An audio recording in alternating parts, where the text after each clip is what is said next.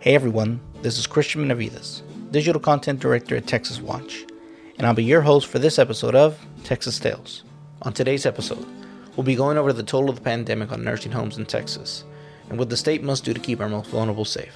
Cissy Sanders, an advocate with Families for Better Care, who has fought for nursing home safety, is our guest this week. This is Texas Tales. Do I feel like the CDC guidelines were sufficient to ensure the health and safety of not only my mom, but all the nursing home residents at Riverside, as well as the staff? My answer is absolutely no. Tonight, nursing homes across the country scrambling to increase safety protocols as healthcare experts warn that the elderly face the highest risk.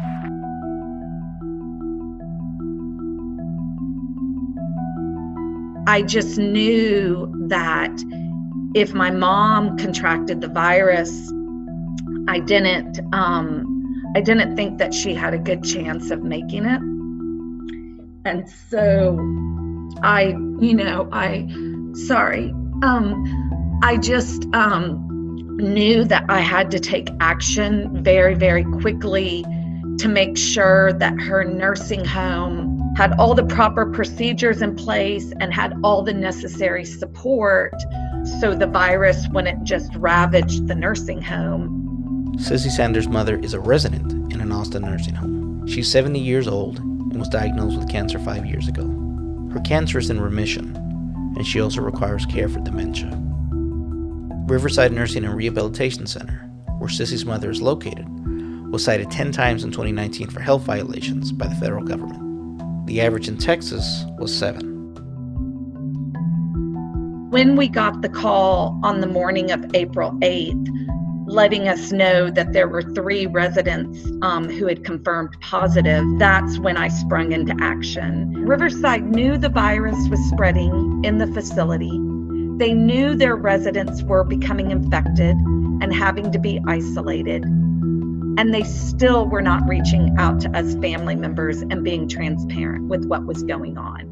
After weeks of being left in the dark, Riverside began to hold weekly webinars with the families. I refused to be kept in the dark. I refused to sit on the sidelines and watch my mother potentially contract and die from the virus. As they kept on repeating to me over and over, we're following CDC guidelines. I said, well, maybe the CDC guidelines were working when the nursing home went on lockdown in mid March, but they're clearly not working now in April because if the CDC guidelines were working, then the virus wouldn't be in the building. In late June, an analysis released by the New York Times found that 40% of all COVID 19 deaths were linked to nursing homes and other long term care facilities. The importance of the enforcement of safety standards is paramount. It has now been made uh, very clear, not just in Texas, but the country at large, that any nursing home facility that has weak infection control procedures, that those facilities have seen the large outbreaks. I do not believe that nursing home facilities and nursing home companies should be given immunity because mistakes were made in March and April and May in nursing homes. And the people who are entrusted with ensuring the health, health and safety of nursing home residents and staff need to be held accountable for those mistakes. Some states have passed laws that grant immunity to nursing home facilities. Blanket immunity only endangers patients and prolongs the pandemic by allowing the disease to spread. Our federal government and our state governments have utterly failed um, our nursing home residents and staff in every state in this country. And I have to say, as a family member who has their mother in a nursing home, that has just gone through a significant outbreak, it has been truly a national disgrace. Tell your lawmakers to protect your loved ones' rights, health, and safety. Blanket immunity only creates a race to the bottom, endangering everyone and especially the most vulnerable. Safety must be job one for nursing homes.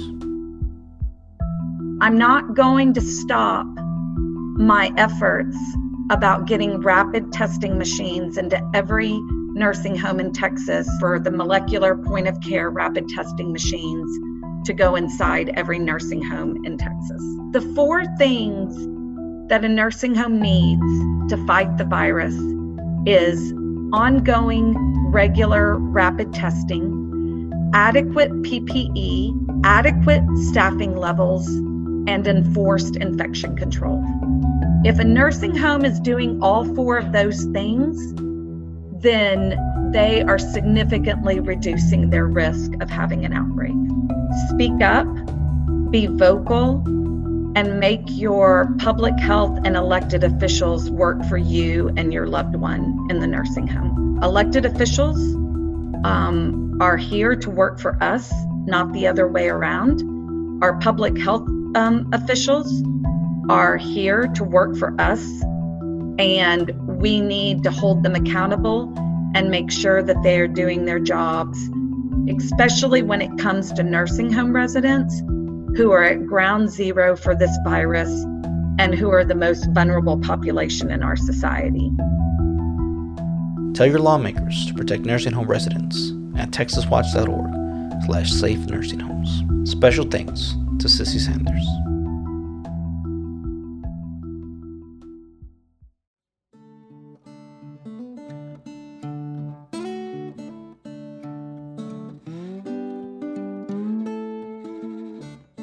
Texas Watch is a nonprofit, nonpartisan citizen advocacy organization that takes on corporate wrongdoers, fighting to restore responsibility and protect Texas families.